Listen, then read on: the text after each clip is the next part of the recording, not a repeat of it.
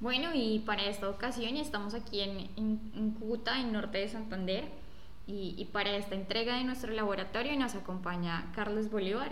Hola Carlos, ¿cómo estás? Gracias Laura y Natalie y a la Fundación Pares por este espacio, a la Veeduría Procura U F P S. Y, y bueno, para esta ocasión nos convoca aquí un tema muy particular que, tal como está señalado, es la fábrica de papel. Cuéntenos más o menos cómo, cómo es que arranca todo este asunto de la fábrica de papel, Carlos. Vale, Laura, la fábrica de papel o paper mills es un caso de corrupción en la Universidad Francisco de Paula Santander que la Veeduría Procura U F P S ha venido desarrollando desde el año dos mil dieciocho. Se descubrió a raíz de un escándalo que hubo en la universidad porque un docente, a través de más de cuarenta y nueve artículos de investigación, se incrementó en cuestión de dos a tres meses su salario de, estamos hablando de unos siete millones de pesos a más de once millones de pesos. Es un salario base mensual que el Estado colombiano le reconoce a todos los docentes que acrediten efectivamente investigación, es decir, artículos de investigación académicos publicados en revistas extranjeras. Cuando se supo de este escándalo, en el que muchísimos artículos, más de cuarenta y nueve, se publicaron en, en unas revistas, en seis revistas para ser exactos, entre ellas Chemical Engineering Transactions o Contemporary Engineering Science, revistas de Bulgaria, revistas de la India, revistas totalmente eh, desde el dos mil diecisiete, según Colciencias, no homologadas. Entonces aquí está, el, aquí está la clave de todo este tema que profundizaremos a continuación, explicándoles pues, todo lo que tiene que ver con la fábrica de papel. Vale, Carlos, yo quisiera entonces que arrancáramos, ahorita lo, lo charlábamos, pero quiero que nos cuentes más sobre estas revistas depredadoras. ¿Qué, qué significa eso? ¿En dónde existen? ¿Cómo funcionan?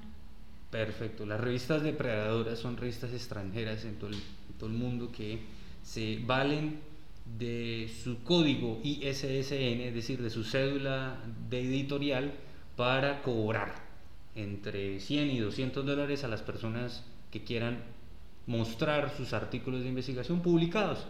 Entonces se llaman revistas, pero realmente no son revistas, son enciclopedias donde sus volúmenes pueden llegar a ser hasta más de cinco mil páginas.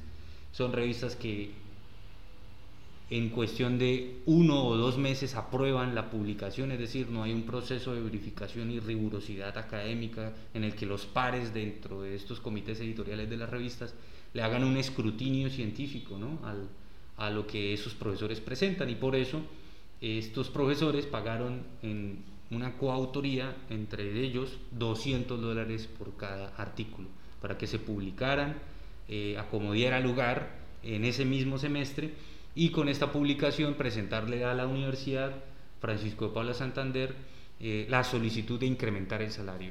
Cuando vimos esto, nos pusimos a la tarea de investigar cuál era ese carrusel de puntajes, cómo es que operaba, y nos dimos cuenta que en efecto eran artículos de investigación totalmente plagiados, totalmente reciclados, fusilados y copiados y pegados, porque eh, su contenido era muy similar a sus otros artículos. Es decir, estos profesores lo que hicieron fue el mismo, el mismo conocimiento académico, replantearlo con una que otra variable distinta y presentarlos como auténticos, ¿sí? Presentarlo como auténticos. Pagar a la revista, esperar que la revista publicara el volumen, y con ese exactamente, sin ninguna corrección, sin ninguna devolución, sin ningún tipo de corrección en la editorial, ser publicado, y con esta ya publicación el, el profesor incre- eh, solicitar un incremento salarial, que estamos hablando eh, de más de seis a siete millones de pesos, específicamente el profesor Carlos Acevedo Peñalosa. Y Carlos, una pregunta, ¿y esto pasa solamente aquí en esta universidad, o pasa solo en Colombia, o, o en donde han logrado rastrear qué pasa? Sí, es una modalidad de corrupción en todo el mundo, ¿sí? Se llaman revistas depredadoras, ha sido denunciado, Eh, así como la modalidad de la fábrica de papel, han sido denunciados en círculos de a protección de autores, en círculos académicos, en foros internacionales sobre la modalidad sistemática que, que muchos investigadores, entre comillas, utilizan para incrementar sus resultados, ¿sí? Y, ¿por qué no?, eh, incrementar su índice de, de, de citaciones, de citaciones que no tienen ninguna validez, por lo que a continuación les voy a explicar, eh, que consiste en cómo funciona el régimen salarial y prestacional en Colombia.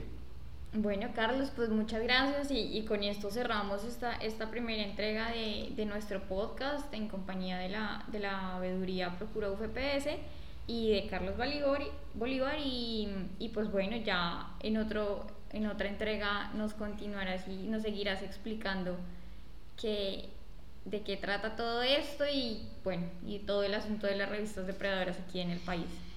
Gracias, Laura, Natalie, por el espacio y la Fundación Pares para explicarle a la ciudadanía en qué consiste este escándalo de corrupción llamado fábrica de papel en la Universidad Francisco de Paula Santander. Claro que sí, muchas gracias.